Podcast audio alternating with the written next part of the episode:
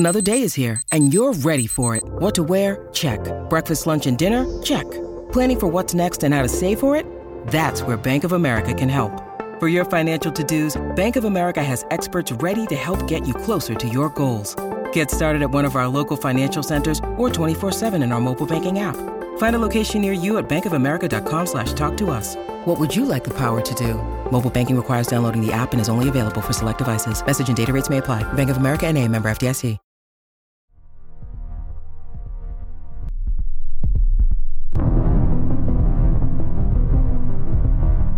Don't be ridiculous.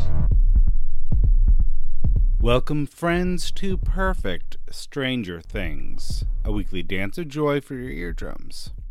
This week, Steve and I cover the first hour of the season finale, Piggyback. We will absolutely return to cover the final hour and 20 minutes, so look for that podcast later this week on the same feed. A quick housekeeping note, Steve and I will be covering House of the Dragon. We've already dropped our first preview pod. Look for Double Dragon wherever you search for podcasts. All right, before we jump into the Piggyback, here's a truism from C.C. Tarpley. That's right. It's Mr. Wilford Brimley. You got a story in here. It's the damnedest story you ever read. Tell you what we're going to do. We're going to sit right here and talk about it.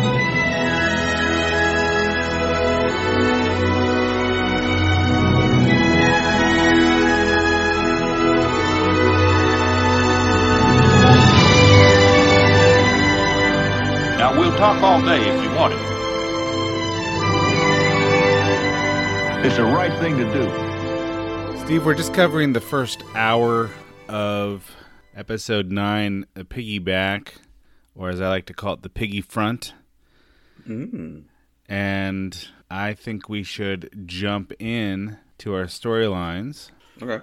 I've identified 5 storylines, which now means, with Jennifer rules, that we have 2 moons and a Gucci.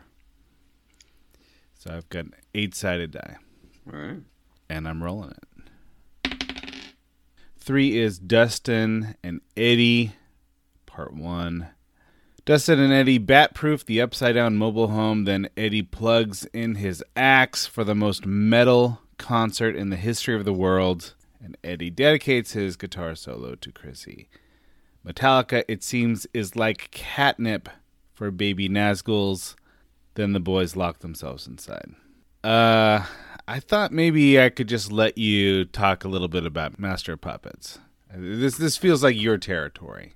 Well, this was great. I've got a lot of history with this. It's my first, heavy metal cassette that I ever had. I remember asking my mom to buy it. I think I was 7th or 8th grade, and she wasn't real sure, right? I mean, just because, what is Metallica? Metal's right in the name. I always was a little bit confused about what is metal, what is heavy metal, what's death metal. None of it really. I was never a metal guy. So yeah. I knew that at some point you just became possessed by Satan. I didn't know where to stop. Yeah, that's really what it. Yeah, so it's not so much that, like you mentioned, that the song was catnip for these bats. It's just that it's what summons it. It's like if you want to summon something from the upside down, it's got to be heavy metal, right? Sure. It's inevitable. So the tape, I remember my mom handing it to me a little bit unsure. Like she gave me sort of a look.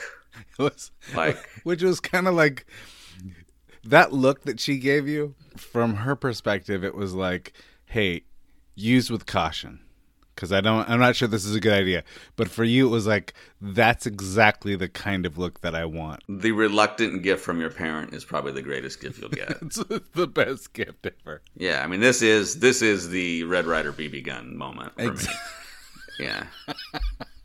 You're going to shoot your salvation out. All right, so yeah, go ahead. So I get this. I wore this tape out. I mean, really,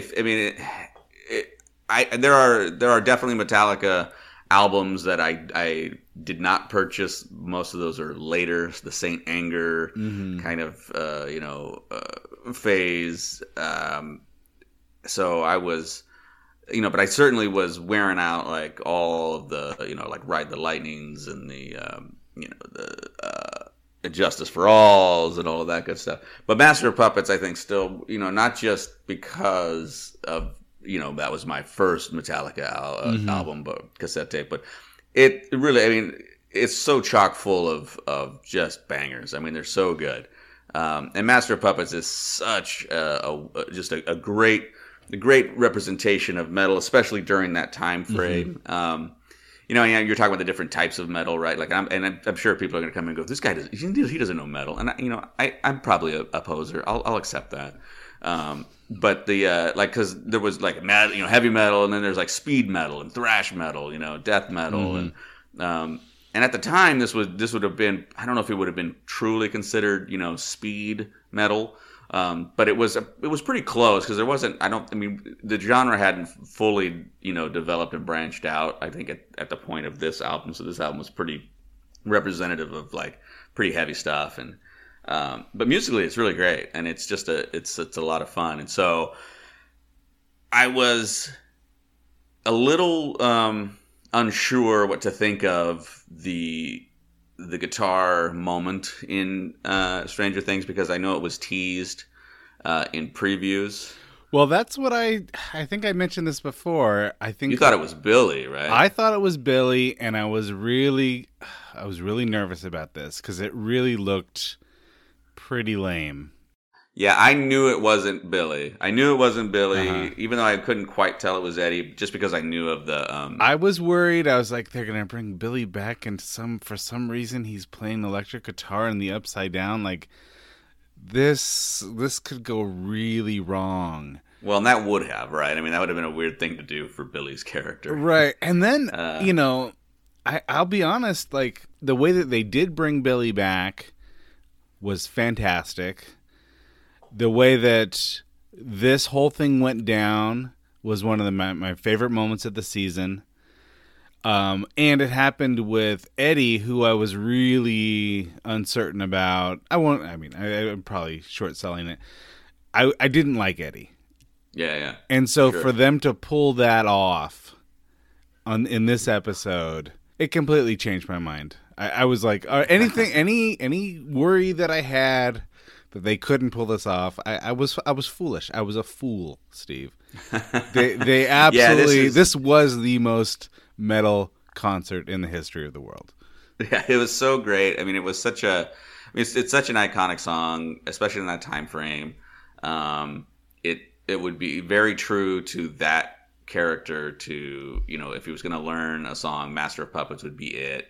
Right. He's Eddie. There's obviously the there's that Iron Maiden overlap and with the mascot that we talked about, so he could have played an Iron Maiden hit, but I like that it went this way. It's just because it's also just a really it's now, especially at the time, not so much, but now it's because Metallica sort of kind of come into the sort of a part of our culture where they're rock, right? They're still metal, but they're as much a rock band rock and roll Hall of Fame. That's... Right. So there is a familiarity with it, and it does harken back to where it's like, hey, yeah, these guys are around right now, but this is where this is early work of theirs that would have been during this time frame. So that's kind of a nice touch too, because it's not like we're getting a lot of these like 80s one-hit wonders that we've heard kind of throughout.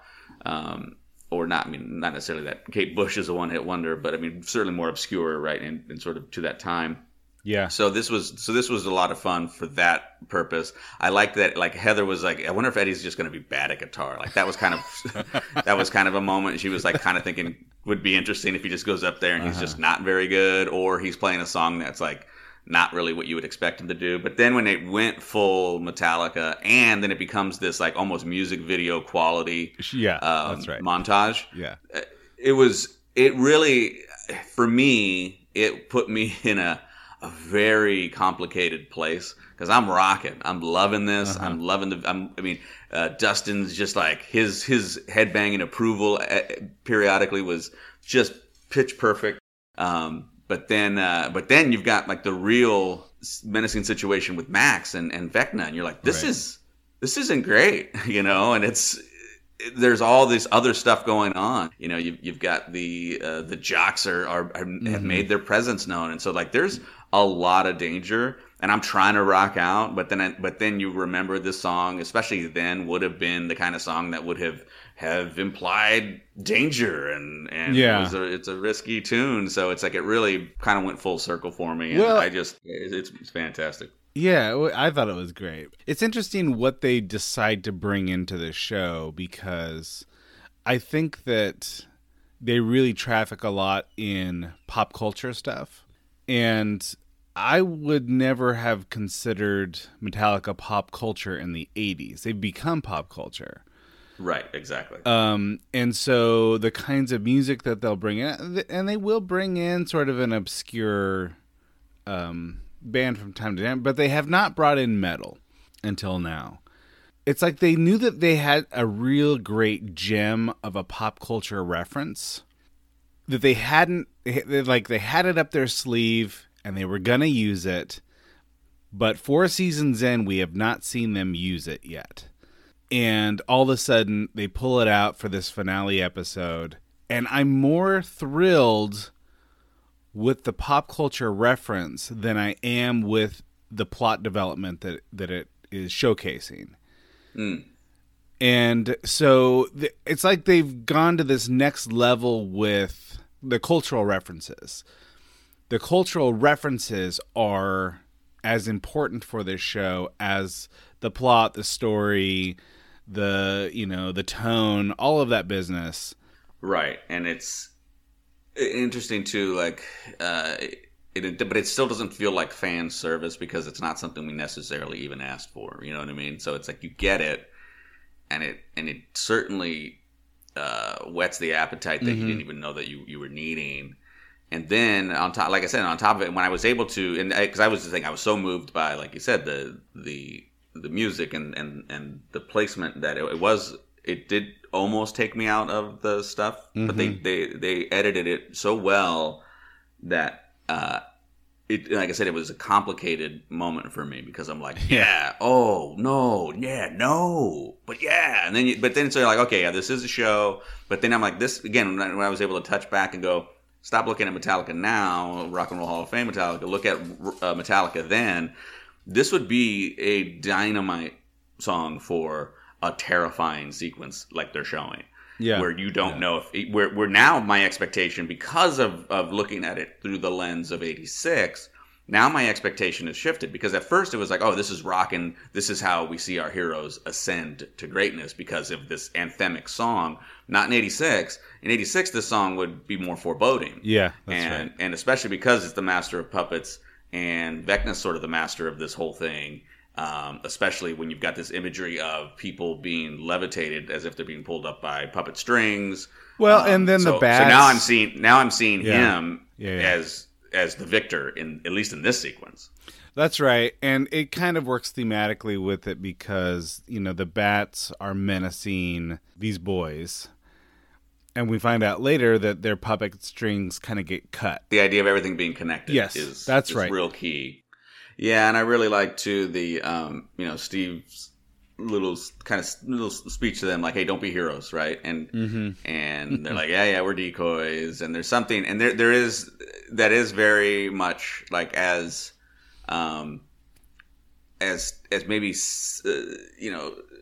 somewhat scary or intimidating as like the metal crew could be. A lot of times that my experience with the people that were really into metal in like middle school and high school were sort of marginalized, and like they couldn't be the hero, right? Mm-hmm. I mean, at their absolute best, they were still not going to be the hero, because that's just not not their role. It's like they made a conscious choice. It's like I can think of a few people that I would most associate with this kind of music in junior high and high school. It's like this group of people made a choice to be anti-cultural or countercultural or something. Anarchists. I want to talk about another element of this storyline, and that is, it's sort of like one of these things that could go really wrong. And the fact is, this is the fact of being a distraction. Have you actually ever been a distraction in your life? You mean like assigned the distraction role, or just being the guy that is like, he's it's almost. I've been a distraction. Don't get me. I feel like I've seen this in 300 movies. This is not something that happens in real life. So I'm just curious. Have you ever, you've got up to no good in your life? Have you ever been assigned? I've certainly been a lookout.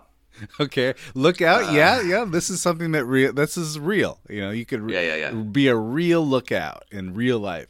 Is there anyone that's actually a real distraction? Like, you know what? I'd have to really ponder. I can't imagine I've gone through life and have not at least assigned somebody to the role of like, you go talk to that. Like at the playground, are you kidding me? With like the teachers, you go talk to the teacher. We used to do this with the yard duties, right? Yeah. With the yard duties, man, you got, And who knows for what? Oh, because we had to go get the kickball because it went over the fence. Right. So you're going to go talk to the yard duty. You're not allowed to go. You're not allowed to climb the fence. But if you can keep the yard duty occupied the other direction, then you can make a quick jump over the fence to get the kickball. Which is funny because you can't. It's not like you're like, I want the school to have all their resources back. This is about, I have an opportunity to break a rule. Yeah. The only time that I can ever think of this actually happening in my life is that our mutual friend Jeff would, on purpose, get a detention at school. And then, because his mother worked at the Apple Ranch, he would bring the detention to her, take her in the back to show her the detention, because he knew he was going to get a talking to. And then it was my job to load up my pockets with candy. Yeah, see, look at that. I mean, that's sort of an example of a real life, real world distraction. It wasn't me. I don't think I've ever been a distraction. And the plan. I mean, the planning. the I'm willing to get a detention because I need Jolly Ranchers. I mean, that was the connection. Yeah, this is one of those times where it's like, all right, every movie is going to have someone that, going to have a plan that's going to need a distraction. But this is not something that happens in real life. And I was racking my brain to think, does this ever happen to me? Have I ever been a distraction? Well, this distraction, I mean, the stakes are pretty high. I think this is a pretty important distraction. And I kind of feel like if you're going to do a distraction, you have to make it as thrilling as everything else that's going on in the plot. Because otherwise it's going to feel really cliche. Right. And I thought, this is the perfect distraction. It's thrilling. It's important. Of course, it's important. But you want it to be thrilling. You want it to be just as interesting as what's going on in the attic.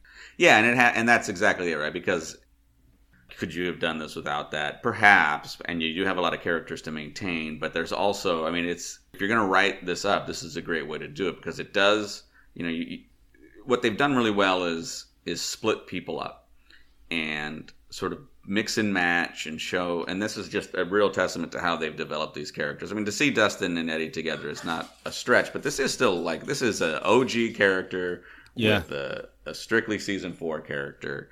And who I was pretty sure at the very beginning of episode 1, this guy's gonna die, right? And I think it is interesting too. The and obviously we'll talk about this in part 2 of this, so I won't get too into it. But yeah, the idea that how do you? Because I don't feel like it would have been shocking to have a character you introduce die in this season. Let's be honest. Eddie's survival complicates anything you're doing next. That's true because of the I was going to say the Phantom Menace, the Satanic Panic. Yeah. The Satanic Panic. You're going to have to resolve that in a way that feels realistic, right? Mm-hmm. And so far, and we got 0 Powell and Callahan in this episode, right? So, which I find interesting. Yeah. So the fact that Eddie dies does kind of resolve the issue. They're going to have to... It puts the focus back on the upside down. Right. Sure. Yeah. Okay, I'm going to roll it. When you need mealtime inspiration, it's worth shopping Kroger, where you'll find over 30,000 mouthwatering choices that excite your inner foodie. And no matter what tasty choice you make, you'll enjoy our everyday low prices, plus extra ways to save, like digital coupons worth over $600 each week. You can also save up to $1 off per gallon at the pump with fuel points. More savings and more inspiring flavors make shopping Kroger worth it every time. Kroger, fresh for everyone. Fuel restrictions apply.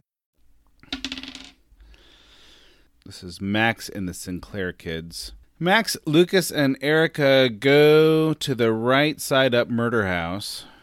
Erica sets up shop across the street in the playground. Meanwhile, Jason hears that there are strange things happening at the murder house. Lucas and Max wait in the Creole living room and write each other notes. They agree to a movie date. Then Max powers down her Kate Bush force fields and makes contact with Vecna. This triggers a Vecna vision.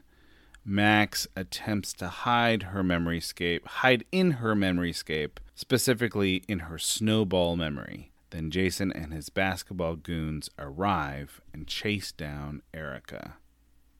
There was something about the chase down of Erica that made me think of Karate Kid. Mm.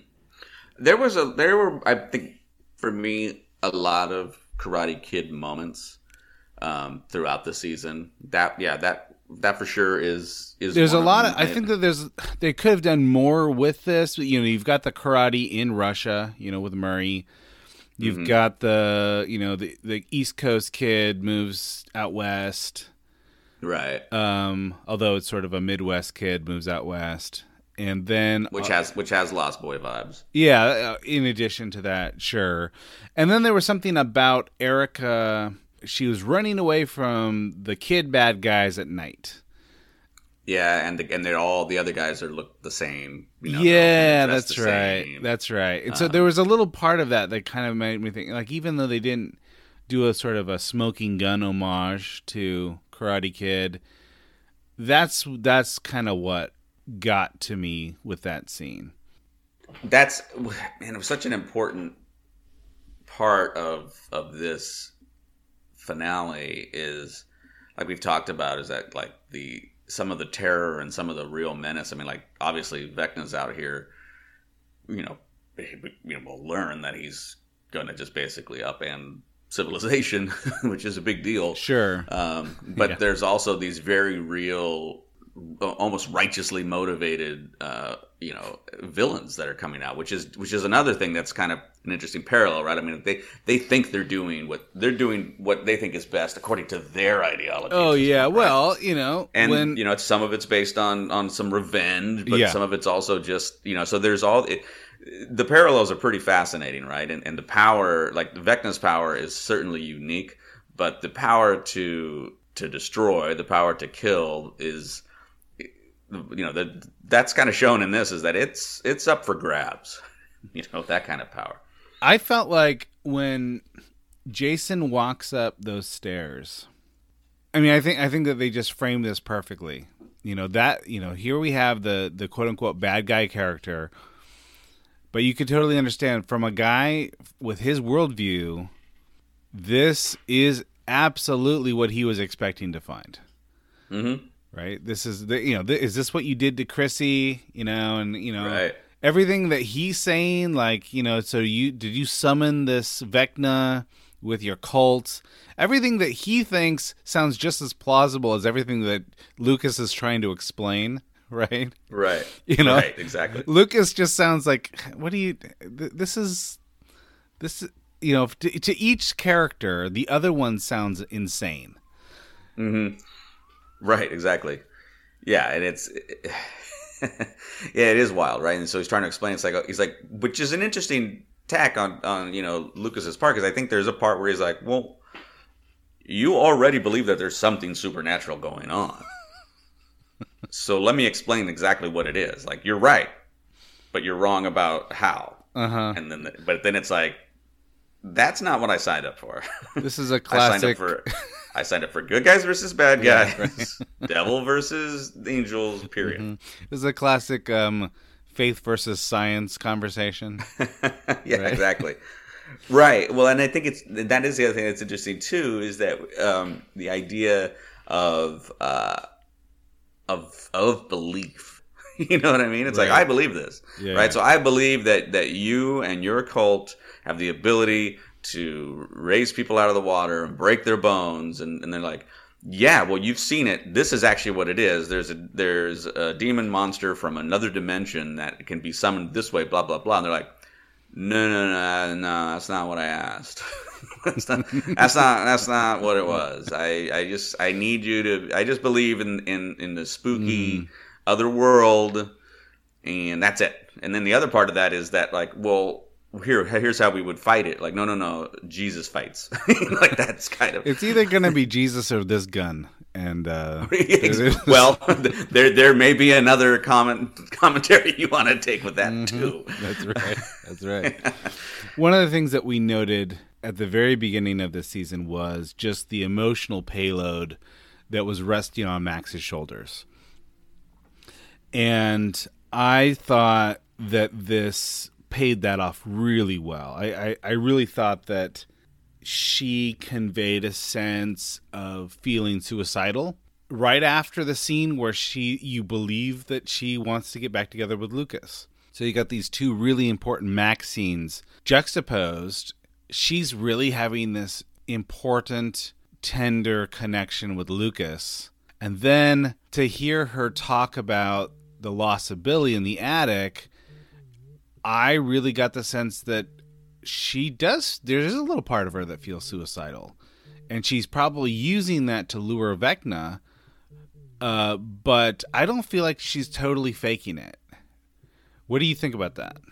Oh, I don't think she was faking it at all.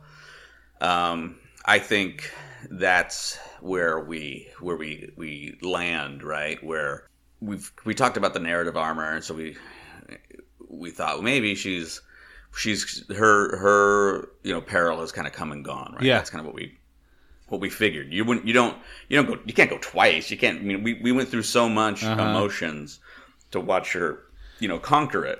They did the Butch and Sundance thing, where like if they robbed the train in both directions, they're not going to be expecting it the second time back, right? Because no one's ever robbed a train in both directions, and right. That's what the Duffer Brothers did with Max.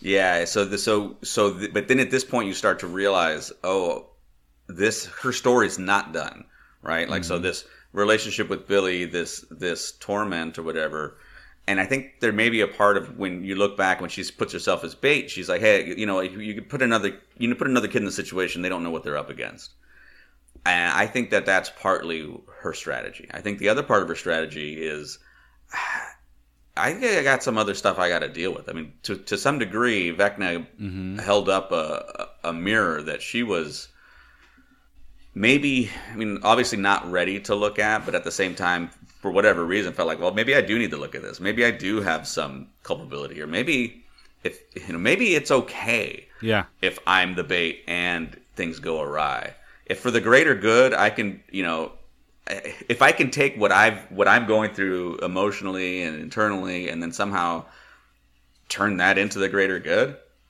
then maybe it's not all for naught. Well, and if there's a little part of her that's playing with suicidal ideation, she wrote notes to everyone. I think that there's a little part of her that thinks if someone has to be bait, it probably should be me because I deserve it. I probably deserve to die. And I've already kind of at one point been like preparing to die. That's right. Like that's right. So this is, it's, and so it's like, hey, put it all out there. Right. I mean, odds are if I go again, and I think she's seen some stuff with this guy. So it's like, if I go into this, it's probably a long shot that I'm going to come out of it. So I'm going to go in clean, so to speak. And so I think that it was real. I think that she really did feel that way. She may have put herself, like she may, I would say pour it on thick, but she may have leaned into some things that maybe she was wrestling with. Sure. But then just kind of went all in with it. Like, hey, well, if I felt like maybe there's a part of me that didn't want him around. So therefore, I might as well have been okay with him dying. I really like I like it whenever they put Vecna's voice in another character's mouth. Oh yeah, Vecna takes the shape of Lucas in this case. I just think that that's so much more menacing than the actual Vecna monster. And it could be because I've never really sold on the special effects of this thing. Or maybe it just gives some of my favorite actors something new to do. Yeah. But I love the Billy. I love when he takes the shape of Billy. I love the way that, you know, I just love all of that stuff. Yeah, and I think, you know, going back to what you're talking about with the Vecna thing, I don't think that I have an issue with the effects of it. It's just that he's so not of this world at this point. Like if it, like when he's one, he's so much more menacing mm-hmm.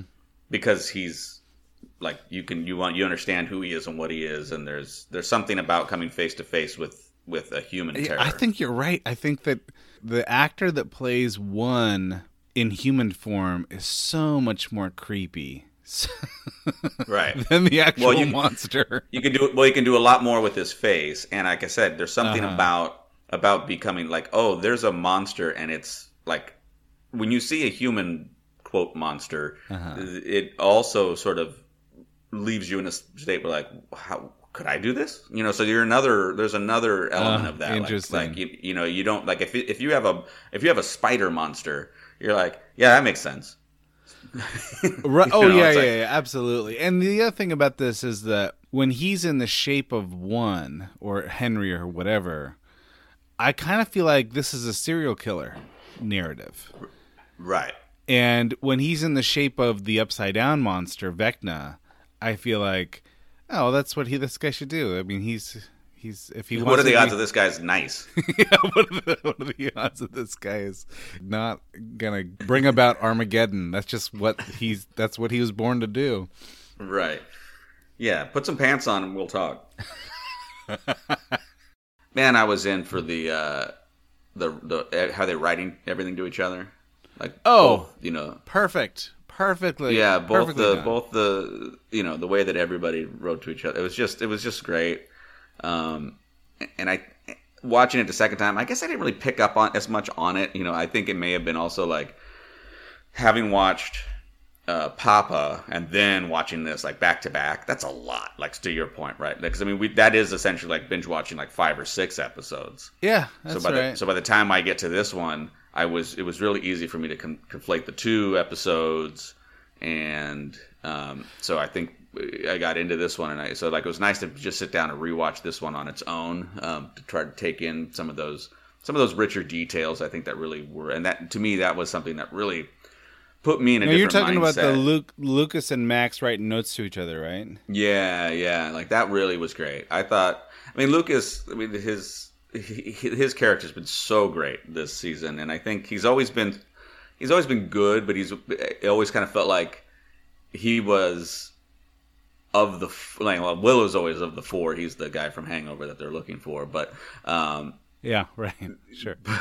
But, you know, Lucas kind of moved some of the emotional complications along, but I never really felt like he had anything on to own himself. And mm-hmm. this season was really it was such a treat to really have him be such a centerpiece, especially his journey going from wanting the popularity, verbalizing it. Like it's such a relatable introduction to him, and I kind of thought that maybe he was going to be kind of the similar character that he had been throughout the seasons, where it's like, okay, so he's going to be the complication, mm-hmm. you know, of there, and then eventually he'll come around, and it'll be a moment where it's like, hey, it's good to be an outcast or a nerd again. And it's like, well, yeah, but that was not how we got there, and we got there through his journey specifically. And I think that was really well. His character changes just an unexpected treat. I just think his character changes a lot if you remove Mike from the equation. I mean, if you think back to the previous seasons, Mike and Lucas have something of a rocky relationship. You know, Mike is always sort of doing things that are motivated by love or impulse or something, and Lucas is usually like the voice of reason. And then they butt heads at times. And so if you remove Mike entirely from Hawkins, I think it allows Lucas to bring out which is all you ever want. You want Mike removed. I want Mike gone. I shouldn't say. I was talking to my son about this afterwards. I was thinking, you know, actually, he's pretty great in season one, and I probably should revisit seasons 2 and 3. I think that sometimes he's just... I don't think he appreciates Karen enough. And I think that this kind of soured him. That's why she did her hair that way. That's right. Okay, I'm going to roll this thing. All right, we have ourselves a 5. Jonathan tries and fails to book a flight to Indiana. 11 gets the idea to help Max remotely from Nevada. All she needs is a tank, some water, and salt. Argyle saves the day with his pizza pie prowess. They bribe their way into a Nevada pizza place and turn the fridge into a tub. Max makes 11 a pair of goggles, and Argyle makes Mike eat Hawaiian pizza. Jonathan and Will share a moment of brotherly connection. Then 11 projects into the astral plane to check on Max. She steps into Max's memoryscape and searches for her. This kind of starts with 11 staring at a billboard. Do you remember this scene? Yeah. Because I watched this a couple times, and I'm trying to find the significance of the billboard. Yeah, what the heck is up with the... Like, what is it about the billboard that gives her the idea for a piggyback? Right, yeah, because it jogs a memory of her mother, and then Billy, and all of that stuff, right? And yeah. I'm trying to figure out... Is the girl getting a piggyback ride? I wonder. I maybe I'm looking at the wrong part of the billboard. I think maybe we're looking at the now that I am making the connection that maybe she was getting a piggyback ride, and that was just much more on the nose than we realized. Yeah, we're trying to find out what's the symbolism going on for like the religious significance of the. Yeah, we're trying to do a very close reading of this billboard. Yeah, she's for sure getting a piggyback ride. That's just it. So she sees a girl getting a piggyback ride and thinks, oh, I bet you I can piggyback. And we're going, well, like, okay, so it's a scenic route. Okay, there's AAA. There's 3 A's. What are the 3 A's that we're looking for here? Okay, Eddie's an anarchist, perhaps. Maybe that's one of the A's. Okay. I'm looking at this. And then the guy's kind of faded. So I'm like, oh, is it like a Back to the Future thing? Is the guy getting faded because he hasn't completed his mission yet? He hasn't gotten his mom and dad together yet? Okay. So this has this scene with Jonathan and Will. Mm-hmm. And I think this is meant to be the emotional payoff to it. Right. And I do feel like I don't know if I'm supposed to read this as Jonathan knows Will is gay, or if he just saw him crying and he knows he's like dealing with trauma, or he's just going through some emotional stuff. It's never said. There's nothing ever said in this episode about this fact. How are you reading this conversation? I read it as he does know that Will is gay, and I think it's because I'm giving the benefit of the doubt to their relationship, mm-hmm. their family relationship, mm-hmm. right? The idea that, you know, we only see Jonathan and Will through the lens of Stranger Things episodes and whenever they're together or blah, blah, blah. And the idea that Jonathan is a very sensitive sort. He has been a surrogate, father for this young boy all the way through. Right. If anyone would be picking up on the clues at some point, I would think that would be it. Well, also, even back to season 1, he has that really touching conversation. He's like, don't be normal. Being normal is boring. Right. Be different. Be the kind of person that likes music that other people don't like. And so it's almost permission for him to... He could have even been planting that seed because he knew maybe better than Will did at that point, right? I mean, that's possible. That's also possible. I just kind of felt like it's unclear to the... It's unclear to the viewer what Jonathan is actually saying here. I feel like because it's fairly clear to me that Will is gay, that this is what Jonathan is talking about. Yeah, and I think it's meant, and I think so there are a couple things you can read into why it's not explicit, right? One, maybe we don't get really explicitly into it while we're trying to save the world at this particular moment, right? Mm-hmm. The other thing being, even if you know and even if you're supportive. In 1986, that's a conversation that people don't have a lot of training on. It's you talk around it. It's not part of Indiana culture, that's for sure. And it was barely a part of California culture. You know, I mean, in 86, we were not great at acceptance, right? I mean, that's, you know, so. Yeah, so, and I think maybe so he people... doesn't, I don't even think he's got the vocabulary. I don't think he's got the, you know, this is.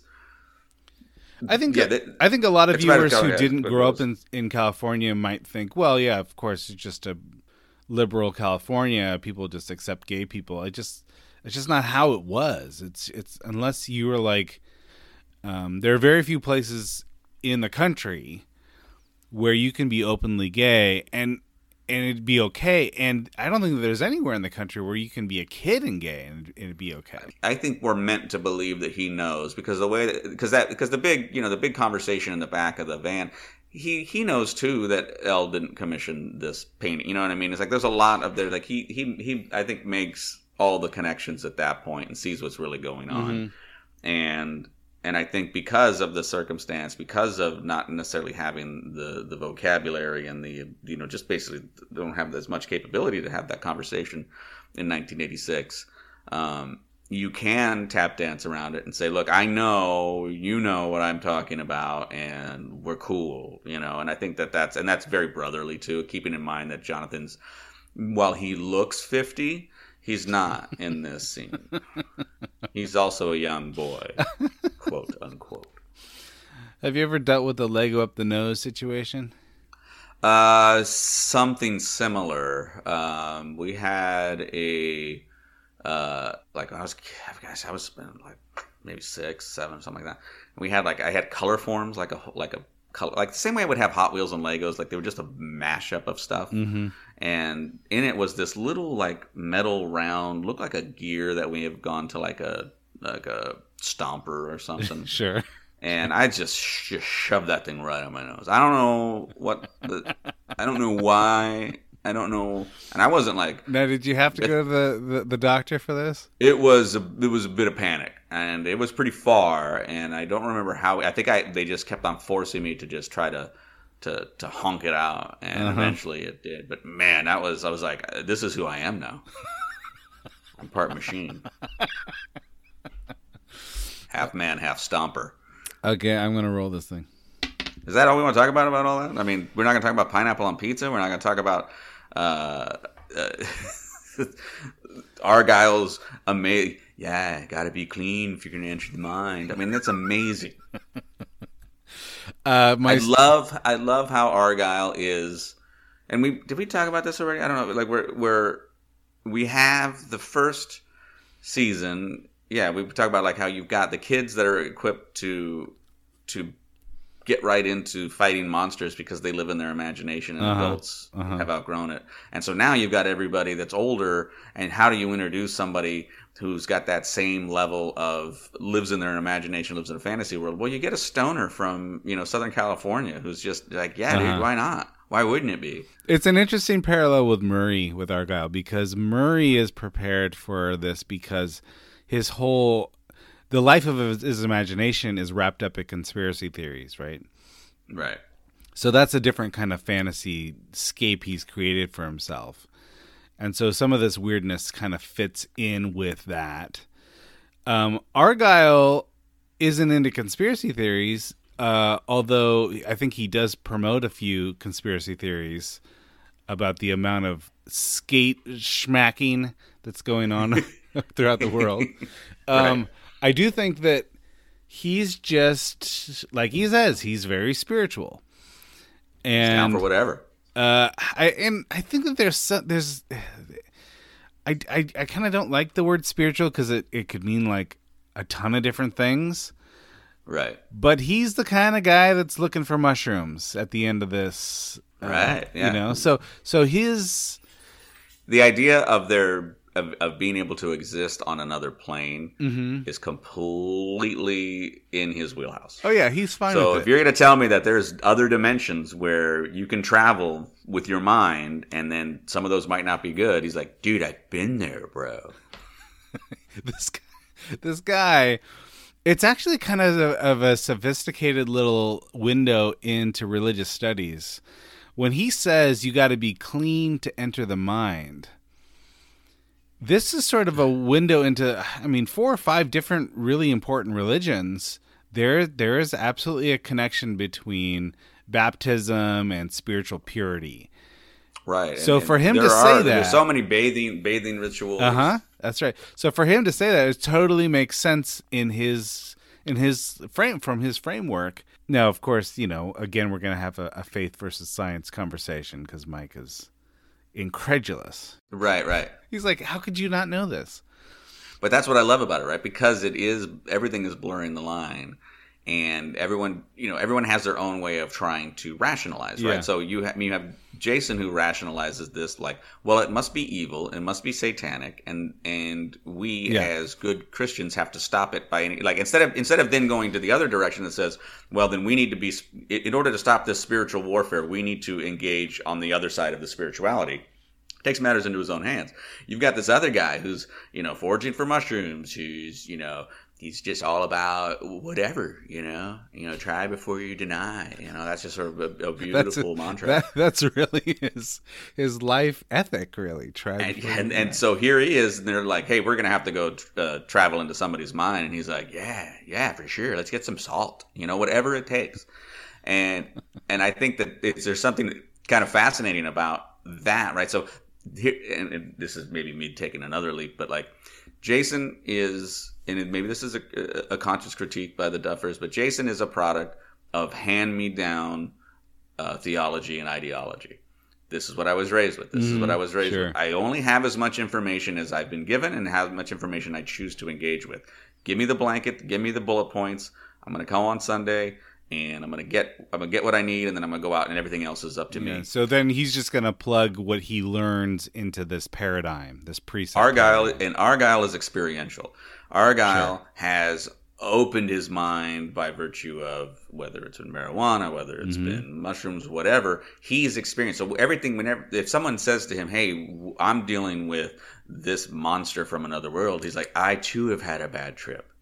And so his experience makes him much more open and actually much more willing and helpful in many ways. Cause he's like, oh, you're going on a journey too. I mean, so I you know, whether all of that is conscious, it certainly resonates.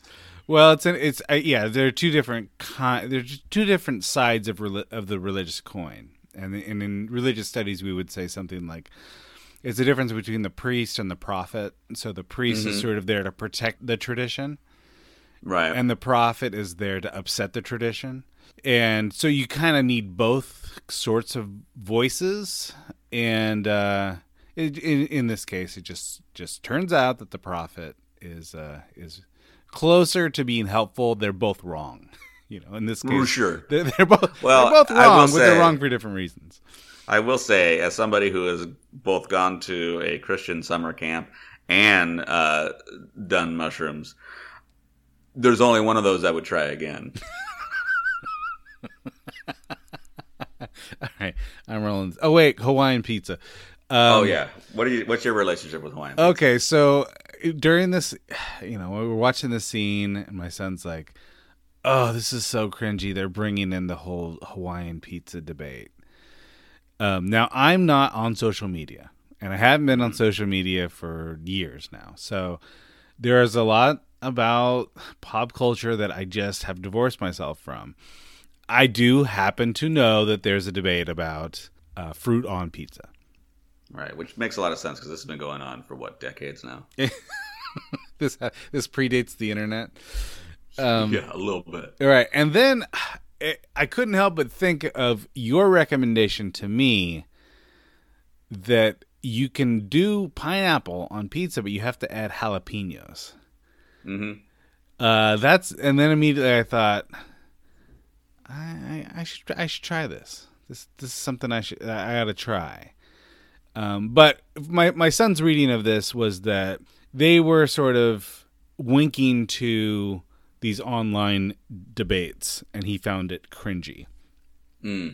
So, well, yeah, I mean, And this will make sense to your son later, is that not everything is about his generation. This is something that probably won't make sense to him, because here we are talking in this podcast, making everything about our generation. Well, yes. Well, partly because in this we never learned this lesson, Steve. No. Well, and I think what it, if anything, it might, he might be looking at it as a wink and a nod to, hey, you know, this'll like, maybe like it's relating to or trying to relate to, like it's like an old guy trying to be hip. I would go it's a step further. It says this is not, there's nothing new under the sun. Sure. Pineapple on pizza was controversial back then. It's controversial now. It's just now people have ways to talk about it incessantly with people all over the world. Whereas before it was just something that would be a conversation that would happen at a straw hat. Do you enjoy pineapple on pizza? Yeah. Hawaiian pizzas probably would be my go-to if I was getting a personal pizza. Wow. Okay. Now that's interesting to me, because while I don't mind it and I don't have a strong opinion about it, it'd probably be like, probably wouldn't even be on my top 10 of the kinds of pizzas that I would order it. But if it was sort of like I'm hanging out with friends and there's pizza out there, and I saw it in front of me, I thought, ooh, I might think, this is a treat. I haven't had this in a while. Yeah. Well, and that's how I see it most of the time, because nobody in my family likes it. Uh-huh. So I can't really order it. But if I was going to, like you and I talked about offline, if you're going to give me, like, hey, go order a pizza for yourself, pepperoni, jalapeno, pineapple. It just seems like it's. I don't know. I maybe I should try before I deny. I was just gonna say. All right, I'm rolling this thing. And by the way, have you called the phone number on the Surfer Boy pizza? I saw that this was a thing. I have not tried it. What did you? It's precious. It's precious. Oh, are you recommending to our fans to try it? Go for it. Give it a shot. Are you going to explain to us what happens, or you just want to leave it? No, just call. Just call and find out. Okay. All right. We already have 3. We already have a 5. Oh, this is a moon. This is bank the moon in case of a goocher? This is a 6. You could bank this thing, or I feel like for our fans, they're going to want to hear this one. All right. I think for our listeners, they are absolutely going to want to hear you answer this. Assuming they haven't turned it off because we're morons about a billboard. Okay, this is 6. This is a moon, Steve. Tell us about the night you partied with Metallica. Oh, well, it wasn't all of Metallica.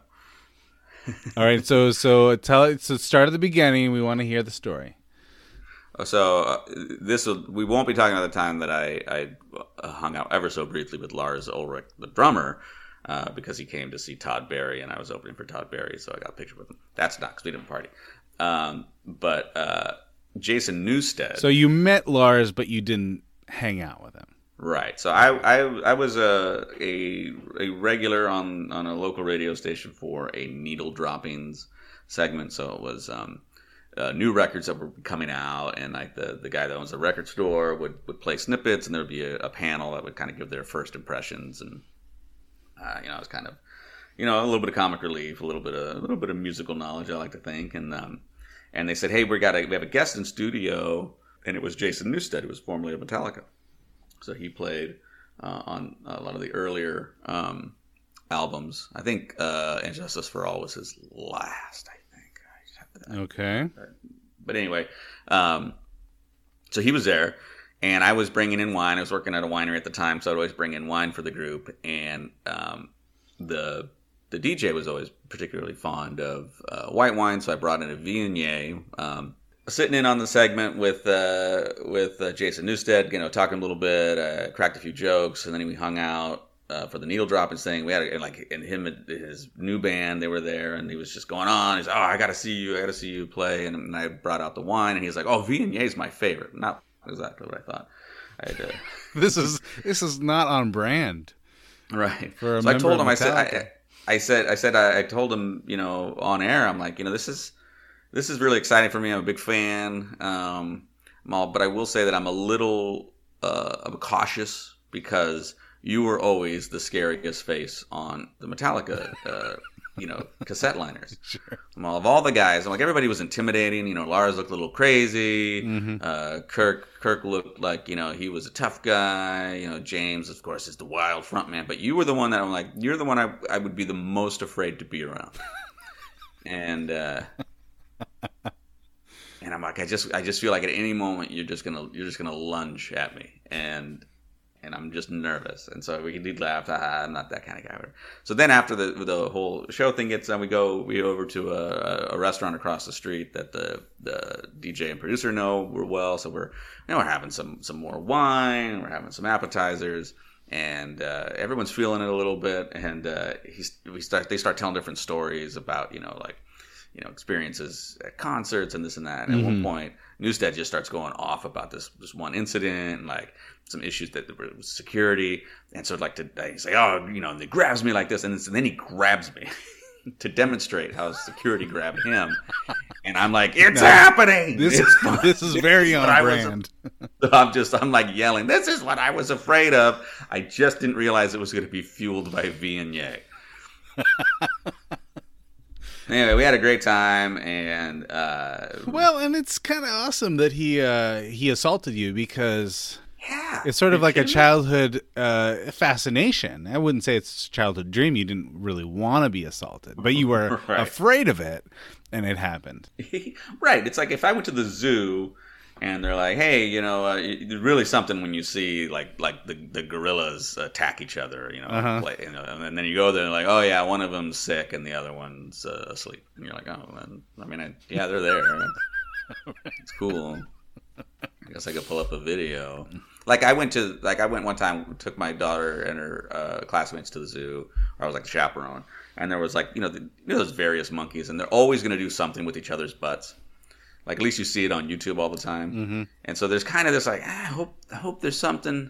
And then we're just watching these monkeys, and they're just up there, and they're just sort of just looking at us. And then finally one comes over and just starts eating the other one's ass.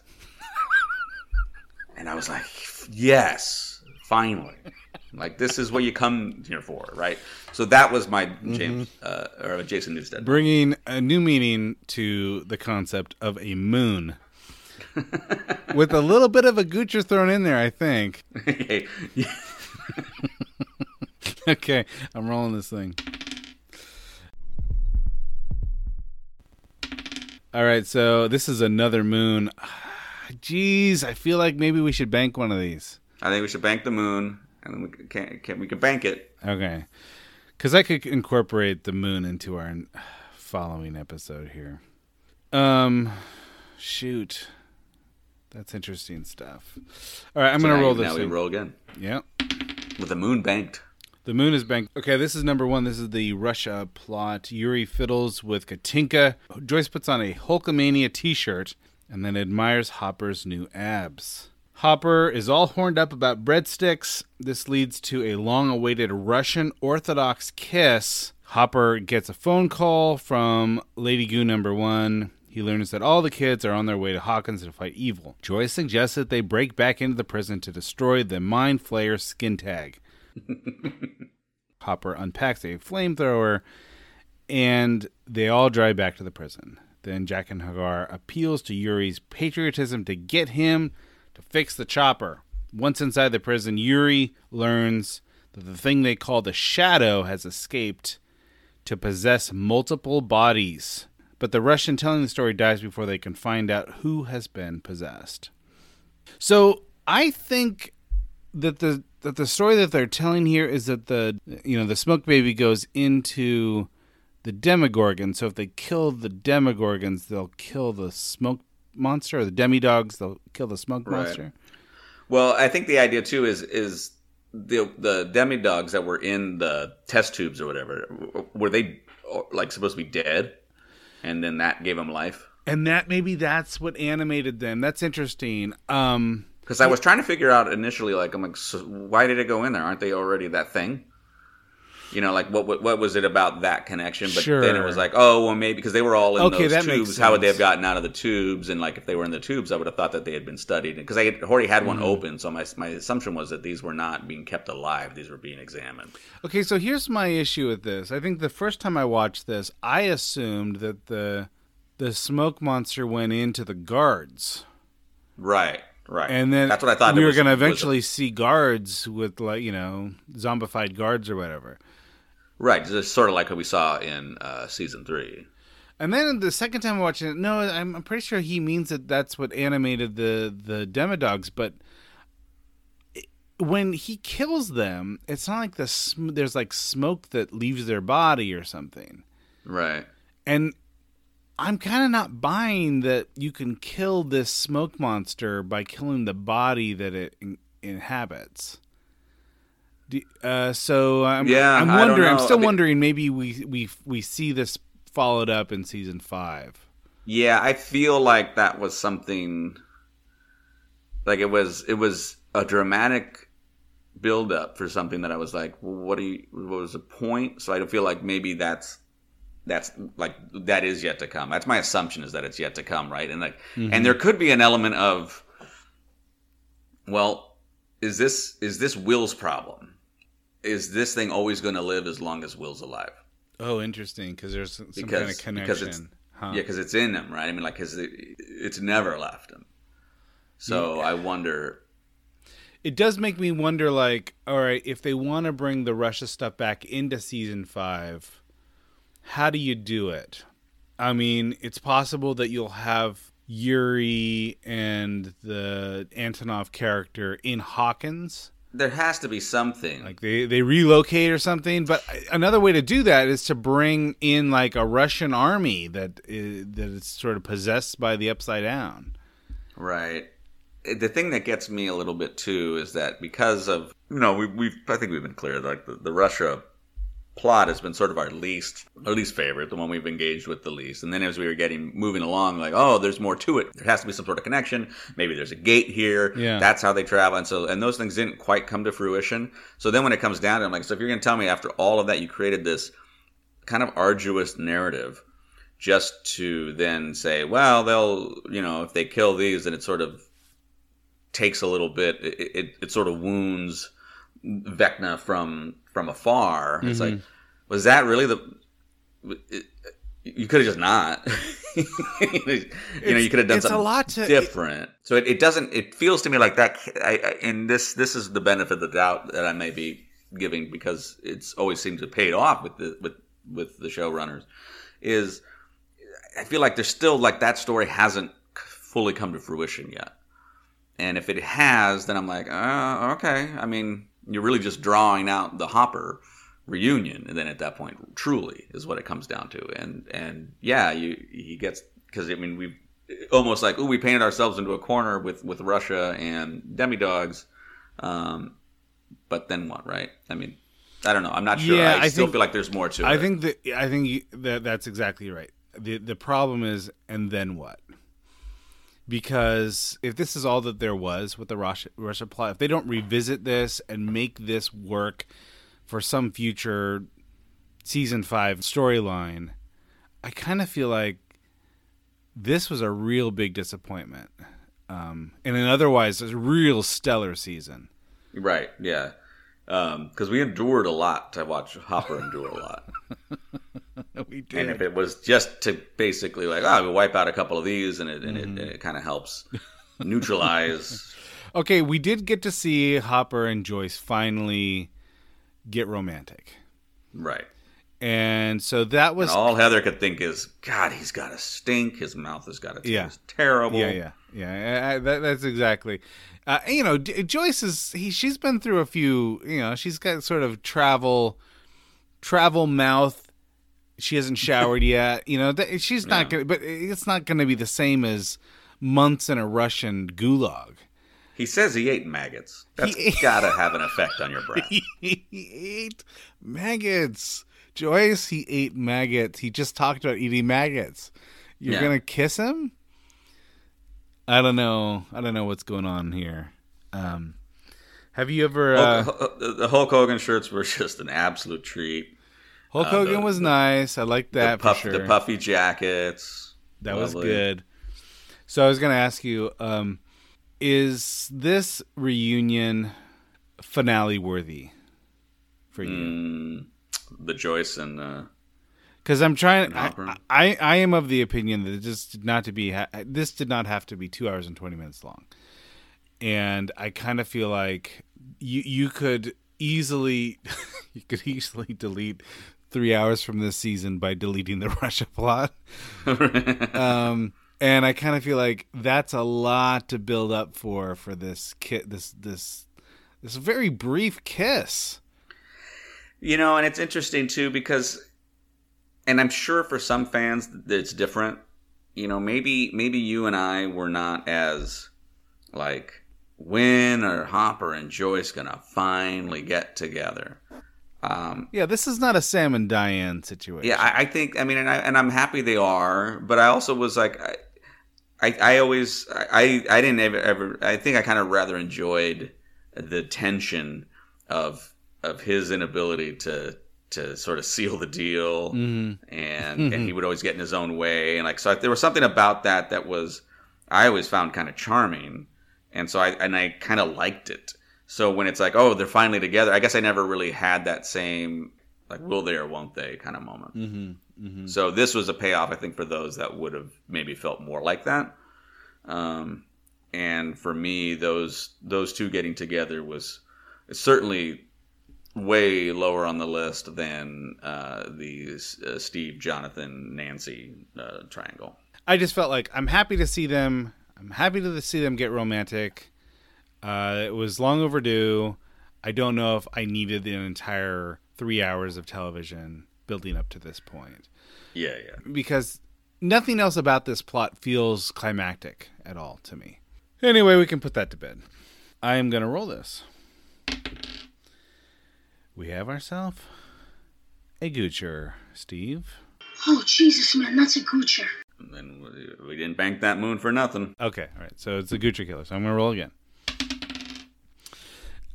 This is a 5. I'm going to go ahead and roll this again. We have ourselves a 2. The Scooby-Doo gang flip into the upside down. Steve, Nancy, and Robin walk through the woods to the murder house. Steve shares a moment with Nancy and tries to get her back. Once at the house, they wait for Vecna to take the bait.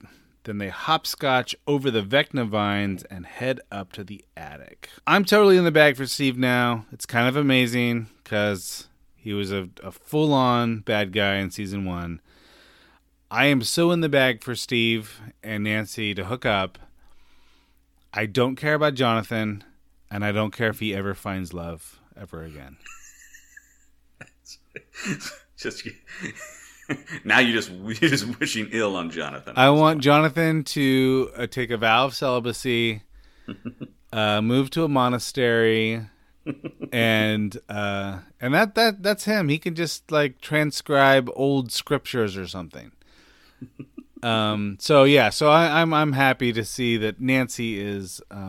At least open to the idea of taking Steve back. It's wild. It is a wild, wild journey that we've gone on. And we have adults in this narrative that are not as mature as Steve Harrington. Steve Harrington has made quite the evolution. Right.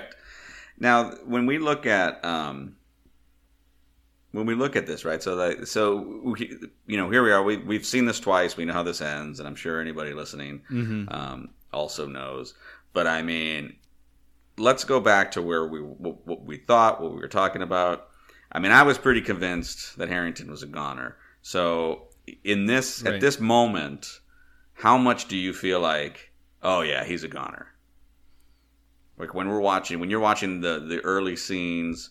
Unfold and he's, being honest with Nancy. It sure did feel like when he tells don't be a hero, you get to be the hero, Steve. All of those conversations, everything that was going on, I'm like, this is leading. And I was I was gripping and ready. Yeah. I was absolutely ready. So at this, since we're doing the first hour, in this hour I don't know who's surviving. I am full Game of Thrones mode at this point. Okay. All right. I think I was sort of teetering, and what pushed me over was the fire and rain needle drop from last episode. Mm-hmm. I was thinking one of these two is probably going to die, and since everyone thinks it's Steve, they're probably right. And now I feel like because all of that has been postponed to season 5, I kind of don't know what to expect. Well, I'm talking just in this first half, like, because we were looking at this hour. What was your feeling at this point? Did you feel like as you're watching this unfold, as they're making their way, as they're in their Red Dawn garb, and the way that he's, talking about it was always you, Nancy. He was the hero, according to those guys. Does it feel like? Do you feel when you're watching this the first time any closer to like, oh yeah? Did you feel like Steve is going, or did you? Or were you kind of in the same, like, on the fence? I don't remember. I don't remember how I felt. I do because I was convinced. You were convinced. It is sort of a common trick that you'll do with a character, especially a male character, to give them a love interest that they feel really close to, and eventually they're going to be satisfied. They're going to, happiness is just right at the tip of their fingers. If they can just get through this next thing, then they'll be able to get the girl. And then that's how they give you sort of an emotional shock when that character dies or when the woman dies, right? To use as motivation for the male character. And that's where you're at a perfect spot because he's confessed it, he can go out, and then now Nancy can go back to Jonathan because there's no more of the complication of Steve Harrington, because Steve Harrington's, now it is a full-on love triangle. But it doesn't have to stay that way if Steve Harrington goes out. And so then it becomes, okay, I can go back with Jonathan, but, the memory of Steve and what he did and how can I ever really love Jonathan when that is, so there's that, to me, that was like, yep, it's all lining up.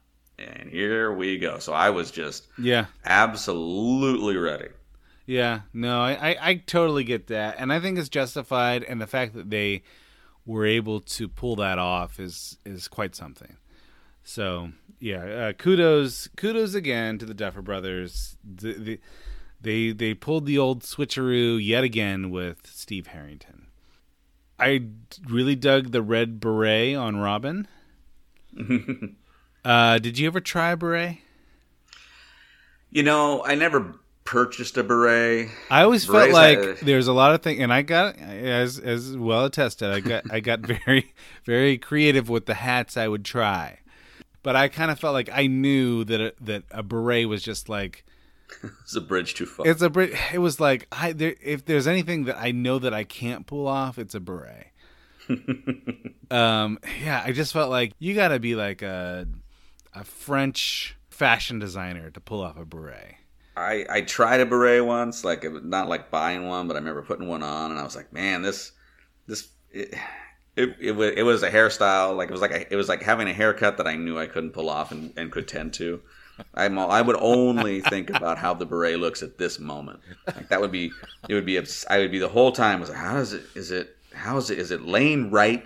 Because it's supposed to, like, when something's supposed to, like, when it works and it's just laying natural, and you're like, man, they're pulling that off, and then you try to recreate it. It's like, oh, I just look like I try to make it look that way. Now, I did do, like, I don't know what these things are called, but I did do the poofy hat that has the brim. Sort of like it's like a more of like a tie-dye hat. Like a Jiffy Pop. Yeah, that's right. But it kind of hangs down in the back, and it's got that brim up front. I don't even know what you call those things, but it is a little bit beret-like. It just has that that brim, though, that rim. It's got beret energy, for sure. It's more of a... Like, it signifies, like, this is the kind of person who would wear a beret if they could solve their body odor problem. Right, that's kind of the feel to it. Yeah. It's a bohemian beret. It's a bohemian beret. The Scooby-Doo gang doesn't get a lot of screen time in this very long episode. But I do want to say one more thing about this, because I think that we've exhausted our storylines. I want to say that one thing that I think sets this season apart from the other seasons is that I feel like you've given all of these characters space to cook. And so whether we're talking about Max, who before was sort of a B-plot character, or you're talking about Murray, or you're talking about Jonathan or whoever, sometimes some of these characters would kind of fall into a B-plot. And I felt like with this season, maybe Mike is the weak link of this season, but everyone else really gets some space to show what they can do. And I really cared about almost all of the storylines.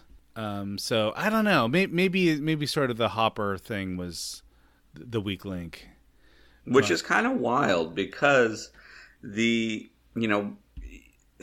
season 3 ends with, is he dead? And so there's this, the idea that he's alive and needs to come back really should hold more of our attention, I would think. Mm-hmm. And it really should be a central point. And it's interesting that it wasn't.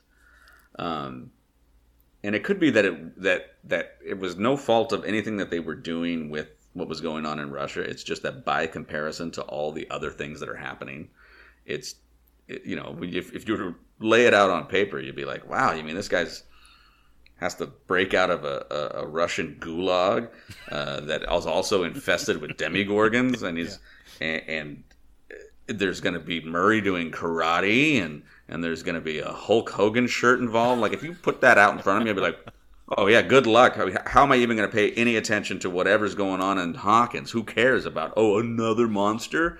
Are you kidding me? So it's kind of wild that's how good everything else was by comparison. Uh-huh. That one couldn't, steal the show. Okay, I'm going to give you one tweak to improve this season. All right, so bring in a little Cocoons of Horror magic into this podcast. What if you have zero Hopper until like episode 7, and then all of a sudden you've totally forgotten about Hopper, and all of a sudden you bring in the Russia plot, like right at the end, and you make all of that happen. All that stuff that happens in Russia, you make all that happen in 20 minutes or something like that. I think that I would have been kind of thrilled to get Hopper back. It's like, when are they going to bring Hopper back? And then they bring him in, and then you reduce that whole storyline from like 3 hours to 20 minutes. Yeah, like I'll even go a step further. You're in. Your momentum is going. Boom, boom, boom, boom, boom, and then one entire episode is Hopper in Russia, and you're like, whoa, this is taking me out of everything else, and now I'm into this, and then at the end you see how it's going to tie or something, and then it's like, whoa, now we're cooking, right? Maybe. I mean, I still think that this season is fantastic. I love Paul Reiser in it. I think Eddie's fantastic. Yeah, you almost forget about how good Reiser is. There's so many other. This really has turned into something of an ensemble cast, right? Right. And I think that the Satanic Panic subplot is just so good. It's such a fascinating thing that is based in a real occurrence that we lived through, and it's so as bizarre as it may seem. And it's perfect for this show to explore. This is the perfect show for that particular topic. The sequence, like. The entire episode where Max is wrestling with the idea that she's going to, her death is an inevitability, and how they build that whole sequence where she ends up getting rescued is, I've seen it twice, and I don't think I was any less moved even when I knew what was going to happen. So I think there's some. I mean, there are elements that are in this season that are clearly the best work that they've done. Now, whether or not it's all together, the same thing, that I think is negotiable. Yeah. But I'm not ready. I mean, prisoner of the moment potentially, but I I think that they pulled off so many tricks that that is different than what they did in the first season. The first season was just altogether great. Yeah. But the tricks that they pulled off in this one and sort of the payoff of everything, it's kind of hard to... You can't look at them in a vacuum, you know what I mean? Okay, so when we come back next week, we will thoroughly cover the last hour and 20 minutes of this episode. Mm-hmm. And we'll also do a little bit of discussion about where this leaves us for season 5.